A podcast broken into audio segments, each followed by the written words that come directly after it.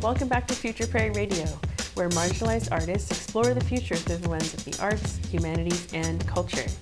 I'm your host, Joni Whitworth. This is season 5, episode 12 For Artists to Thrive with Mike Crenshaw.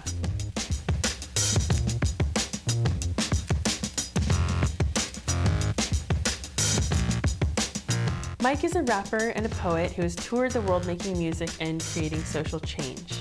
His last project, Earthbound, explores modern social conditions through the lens of climate responsibility, economic violence, and politics.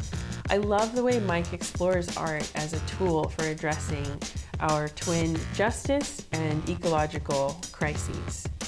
When I spoke to Mike, he had recently received $5,000 as an artist grant to curate, produce, and perform in some live music shows down at the historic Alberta Abbey, which is here in Northeast Portland, Oregon, where we live.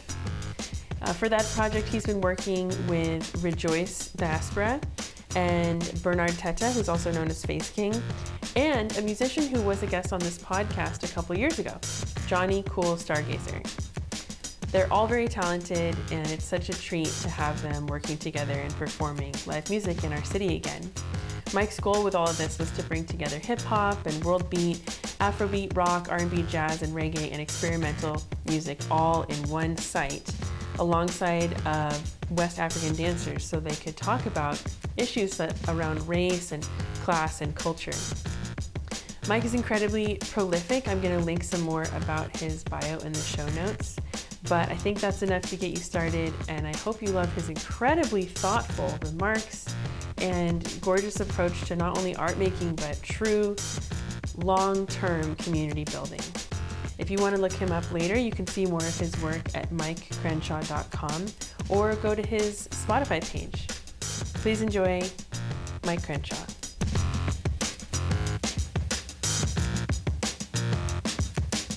My name is Michael Crenshaw, and I am a black man. I grew up referring to myself as black in terms of my cultural, ethnic, and, and racial identity. In, in my lifetime, people would start to say African American, but because I was in the era of identifying as black, I still do.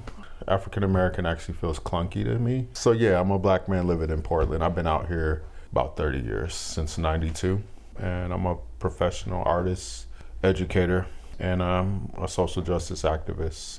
So, you know, I'm I'm an MC primarily and I'm a spoken word artist. So my poetry can either be delivered as spoken word or as rap lyrics. I've been MCing for most of my life. I started as a kid. It was just a hobby. I could freestyle and entertain my friends and um, come up with funny rhymes. And then later I got as a teen into social justice activism because of a need to respond to the white power groups that were organizing in the city I lived in.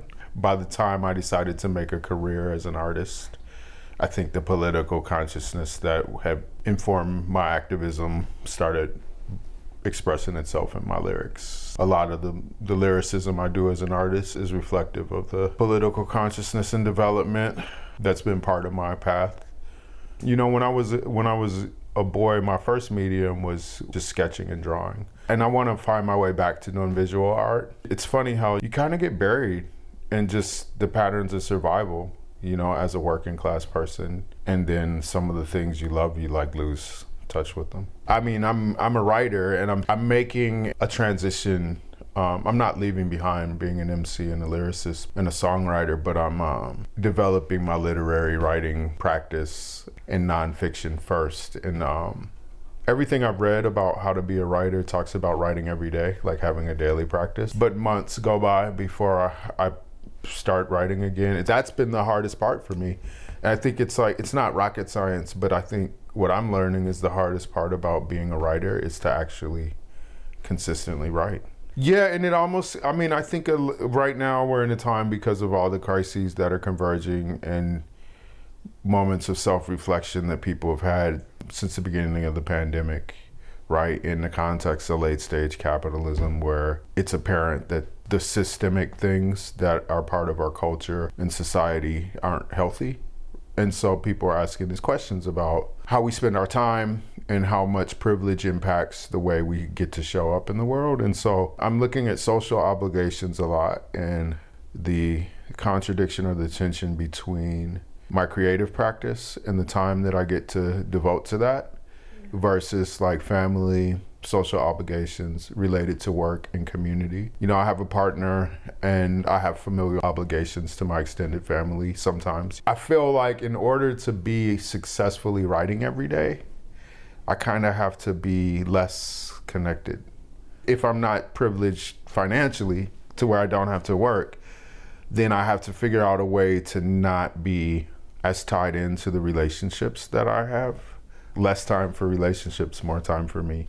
A buzzword that I've been hearing a lot lately is narcissism. On one end of the spectrum, people are talking about narcissism, and maybe it's just making its way into my awareness as I become more reflective of like what it takes to be successfully artistic. You have to be self-centered in order to protect your practice, right? I don't know. I just have a lot of questions as I examine all this stuff. I've been in and out of the Abbey up there on Alberta and Mallory. Old church, historically black church, in a historically black neighborhood of Northeast Portland. I've been in and out of there over the past few decades. Part of cultural events, like my comrade Imani Muhammad would host the youth summit there. And so we would do stuff across the street in the parking lot. I recently got to perform there. And they recently opened as a venue in the community. And they reached out to me asking me if I was interested in potentially doing a residency there. So I already had an idea when I saw that grant of like this this is something that I could develop at the space at the Alberta Abbey space. So I pitched the idea to them and they were like sure and they wrote me a letter of support. Part of what they're trying to do there is to curate intentionally and make space for black art and cultural expression and music. I pitched the idea that I would apply for this grant, and if we got it, then we would use that to fund the residency. So I'm doing a three month residency there. We were going to start in May, but I've got some travel coming up, so we'll start in July. And the artists that I picked to do it with me are Johnny Cool, aka Johnny Cool Stargazer, and my comrade Bernard Teta, or Face King. Face King is a Ghanaian drummer and dancer as well as an MC. So I met Face King through working with the Obo Addy Legacy Project, and we co-produced an event called Diatribe, which was combined theater and dance and hip hop and, and live music. And the intention was to take these traditional movement and rhythm traditions from Ghana, West Africa, that Obo Addy grew up with. He was reared to be a master drummer, a master percussionist, and a dancer. And so he migrated to the U.S. And, and, settled in Portland, Oregon. And in his the decades that he lived here, he trained all these young Ghanaian artists in their cultural tradition of movement and rhythm. And so what he saw was the parallel and the intersection between hip hop culture and West African traditions of movement and rhythm. And so we created a show together with my other comrade Alan One, um, AJ One, and it was called Diatribe. So that's how I met Face King, he was part of that production. He was one of the dancers and percussionists under Obo Addy. Obo Addy has since passed, rest in power, you know, and it's really important to carry on the relationship that was formulated when he invited me to become part of that production, Diatribe. And so I was happy to invite Face King to be part of the curation. So each installment of this residency, there will be three um, July, August, and September it'll be Face King, Johnny Cool, and me. Johnny Cool is a singer, songwriter, MC, producer, an extraordinary producer, musical producer in terms of creating songs from their inception to these compositions with multiple instruments, not just in the hip hop genre, but also in jazz and funk and rock and soul. I worked with his older brother, who's another veteran hip hop artist and MC from Portland. There was a group called G-ism. So Ray Ray and I in the 90s were doing shows together. Many years later, I met Johnny Cool at KBOO because I was managing KBOO as the co-manager and he was in there using the studios for production. And so at that time, I didn't even know he, him and Ray Way were siblings. I would put my ear on some of the stuff he was doing and we got to talk and he was like, yeah, I would love to work with you sometime. I was like, yeah, I'd love to hear what you're up to. And so that was the beginning of our collaboration. I interviewed him for a radio show I was producing and got to hear some of his music. And then we wound up having a lot of people in common. Yeah, he's produced uh, some songs out that I've released on my albums. Oh My God is, is a good one. We got a video for that one. And then I'm working on an album that's produced by him. So, you know, I've been an MC expressing, for the most part, politically conscious lyricism as a reflection of what it means to be black in America and on earth.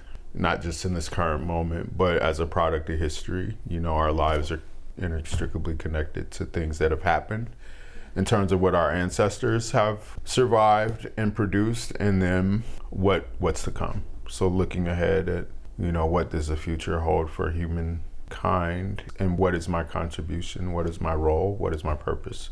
In my art kind of is a place where I examine that and trying to do that in a way that is as deep as it sounds, but also inviting to the audience. And I want to engage an audience and fans through the music. So I want my music to be accessible. And I think that's where hip hop is a powerful genre and format because it has the rhythmic base of the music and the call and response and the repetition is something that can really engage a listener, you know. I'm I'm taking a lot of like heavy and expansive consciousness but channeling it through a medium that's I think very accessible. You know, like I said, I'm starting to explore writing nonfiction and working on various projects from podcasts to documentaries to a screenplay that look at like being a black individual, descendant of Africans, and the convergence of capitalism and white supremacy, colonialism, and how those things create the foundation for the ecological crisis that all life has to face in this time on Earth. And being aware of that has kind of driven not just my purpose, but my, my growth and development. And so th- those are the themes in all of the art that I do. One of my biggest achievements has been to be part of developing a project called the African Hip Hop Caravan. The term cultural activism stems from the relationships that I had as part of developing that project. I've been an activist since I was a teenager, and the relationships through doing social justice activism got me invited to go to Africa, Rwanda specifically in 2004. So I, the first time I went to Africa, I went in this very intense kind of way where I went to this conference on um, genocide reconciliation, youth empowerment, HIV, AIDS, and economic justice. And the conditions of participating in this conference in Rwanda were that one of the outcomes was two years of follow up work related to the outcomes of the conference. And so going into this, I didn't know what the follow up work would be. But while I was there, I met some really amazing African activists from Burundi, Rwanda, Kenya, Uganda, Democratic Republic of Congo, Zimbabwe, South Africa. We met people and worked closely with people who had lost their whole families to the genocide, um, young people who were living and surviving with HIV/AIDS without the type of infrastructure and support that we would find in the West. We learned a lot about structural adjustment and economic exploitation that happens in Rwanda and other underdeveloped African countries where the World Bank and the IMF are putting conditions on the debt that these countries owe so that you know basically every child born on the continent inherits a lifetime of debt that they'll never be able to earn their way out of. And these are part of these structural programs that are developed by European financial institutions that are basically economic colonialism I met young people there who had been orphaned by the genocide and who were trying to become computer literate because they saw that computer literacy was one of the only ways to be able to compete. Some of the people who worked in these communities were the people at the conference, and they invited me to participate and support their efforts to create computer centers so that young people in the region could be computer literate. That became my follow up work. So I came back to the States and recruited my business partner and manager at the time, my good friend and comrade Morgan Delaney. And we started an organization called Global Fam. We got Education Without Borders, a nonprofit, to be our fiscal sponsor, and then we got Free Geek to donate seven desktop computers. We set out to fundraise to ship the computers to Burundi. And we did. And so they were able to build their first computer center. Now they've got three, and we just got $110,000 to fund them for three more years. And so now they've got three sites, and they've put up solar panels, and they're building roads and wells in their communities. These projects weren't designed by Westerners who impose their NGO projects on people. These are developed by Africans in the community who identified this is what we need and since you're in the West and you have access to resources, this is how you can help us. That work got me invited to go play a music festival eight years later in 2012 in Zimbabwe. So I went and played the show called Musikfest in 2012 in Harare. And as I was taking it all in, I overheard a conversation, and there was these two people, a Zimbabwean brother and a German woman, Katja and Biko, and they were talking about this African Hip Hop Caravan Project, where they would tour from one end of the continent to the other and spend a week in each city, hosted by these African hip hop collectives. So I was emboldened. I said, ah, Excuse me, can I ask you guys what you're talking about? And they were like, We're talking about the African Hip Hop Caravan and they referred to me as Comrade Mike because it turns out they knew who I was. They knew Riggs Bamba, who invited me to the festival, and so they said, "Look, you know, you can be part of this. You can help us organize it, but you have to do these things." And so here we are again. It's my second time in Africa, in a different country eight years later, and some of my comrades are telling me this is what we need you to do. Get a letter of support from Mumia Abu Jamal. There were numerous people they wanted me to contact to support the caravan. So I came back and I did that. And then in 2013, I went on the first African hip hop caravan. And we went to Johannesburg and Cape Town and Harare, Zimbabwe. And then I did it again in 2014. We added Nairobi, Kenya, in Arusha, Tanzania. And then Arusha became one of my favorite places. So I went back in 2015. And then it, it, occurred to me I wanted to open this opportunity up for young people. So I've taken three folks from the States on the caravan. I'm about to go back. I've been invited to play the Hip Hop Asili Festival in Dar es Salaam in June in Tanzania. So I'll leave on June 8th. I just purchased my tickets yesterday. It's a gift that's going to continue to feed me for the rest of my life. And hopefully, I'll be able to pass on some of these things to some of the younger folks I work with. I hope that my daughter can, you know, if she chooses, will one day live in one of the communities that we we're connected to because of the work we do and you know get a chance to live overseas in Africa. And I hope to one day relocate. Right now Tanzania is looking good but you know it's complex. So those doors will open when the time is right. It's the kind of stuff you can't really force it. Like it takes time to understand the complexity of the relationships that have to be in place to relocate and then I have to make enough money to start a life somewhere else. You can't just show up and be a drain on the, economy where you're taking resources that should be local. They say they threatened and it justifies murder. They get I don't forget it. In the streets, I'm. They insincere and insecure and immature, nervous. Some of us try to organize, we're gonna die is certain. We make them rich hand over fist, the products that we purchase. The food we eat, the thoughts we think, the shit we drink, it hurts us. All the lies we pay the price I'm going against the current. The system's weak, they face defeat, but that's beneath the surface. Eye for eye, tooth for tooth, the whole world's blind and toothless. I want justice and I think there should be retribution. The police are a lynch mob, public executions. They operate above the law, brutal and abusive. Someone reform, what do we want? We want revolution. Freedom and democracy, you suffer that illusion. There will be blood, there will be death, there will be less confusion. Now there's violence daily and apparently we're losing. Riot is the language of the young. As a teenager in Minneapolis, I was part of a group. We started a skinhead crew. We were just a bunch of friends in the hardcore punk scene, and we discovered this subculture that we wanted to identify with. And right around the time we started getting real comfortable and excited about our look and the music and the style and the camaraderie we were developing, this existential threat appears in the form of these white supremacist gangs. There was one called the White Knights being organized by this Nazi skinhead who was a member of the Ku Klux Klan. And so they started running the streets in our neighborhood. So we confronted them, and that was the beginning of my politicization. I thinking back now in a broader sense, like being born black in the United States is a political undertaking whether you're conscious of it or not, just because of the history of how our bodies have been used in relation to extraction, exploitation, and the oppression that stems from that.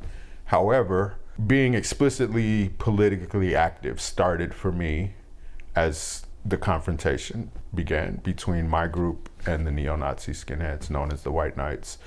And so we confronted them and became engaged in a violent conflict for about four or five years, that was central to my existence. And we had to organize locally, regionally, and ultimately nationally to protect ourselves. It was a form of community defense because while we had one local group, due to an explosion of media coverage of the white power skinheads and neo Nazis, kids started copying that and emulating it all across the United States. And so we found that there were white power skinhead problems and neo Nazi problems, not just in our city, but in other cities. So first we organized with other youth crews and activists in Minneapolis.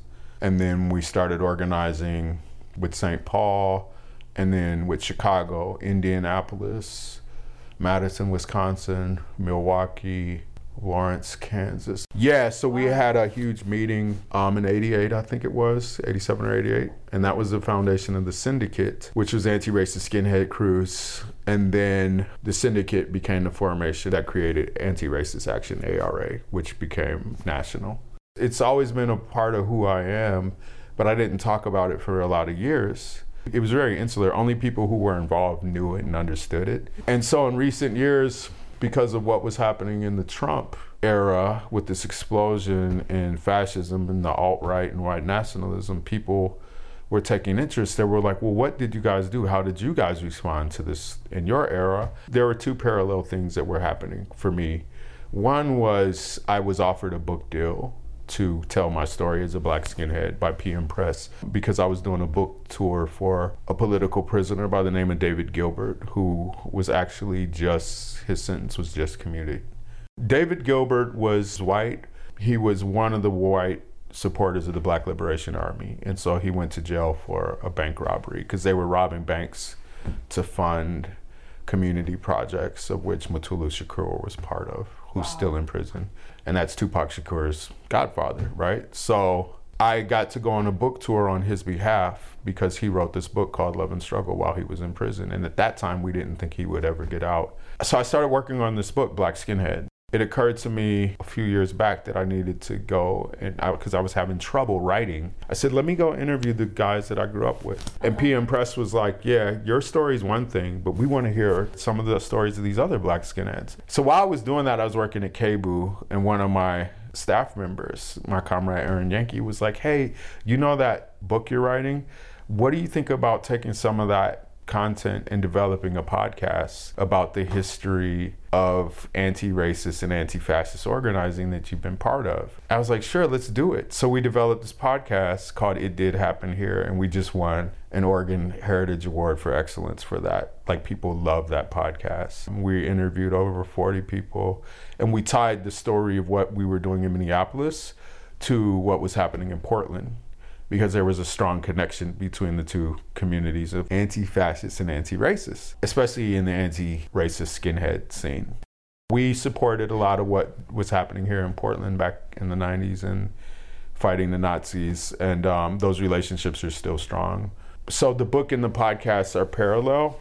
While these things are developing, the podcast is already done. It's continuing to make waves.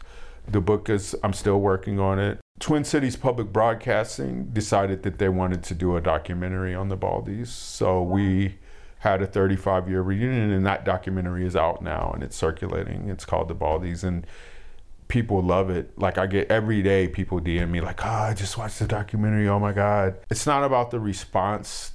I mean, that stuff feels so good. But what it is for me is that when we were kids, we were just doing what we thought was right and we loved each other, and that's what allowed us to be a fighting force because we were sticking up for each other's lives. If we look out the window and if we look within, it's intimate. Like, this isn't some distant shit. Like, the convergence of all these crises that are the shadow side of the American project, which is based on exploitation and genocide and slavery and the denial of that, like that's coming around to where there's no denying what the consequences of generations, of centuries, you know, of decades of that process has created. And you see the houselessness, the mental health, the addiction, the poverty,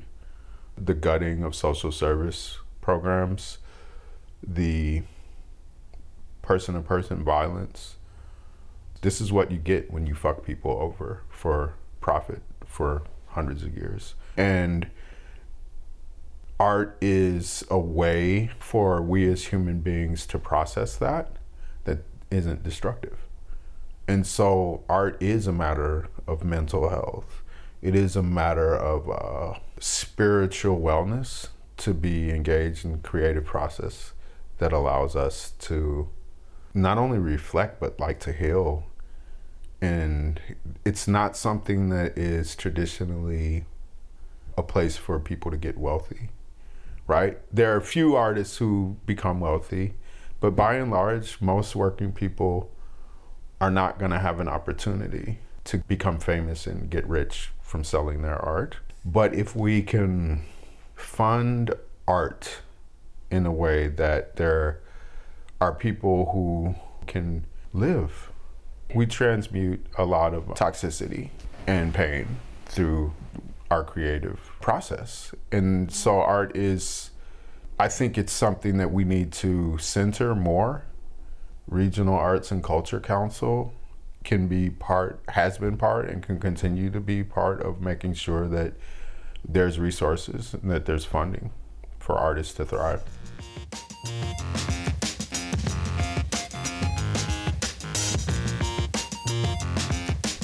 Thanks so much for listening. This episode was sponsored by Oregon Humanities and the Oregon Community Foundation.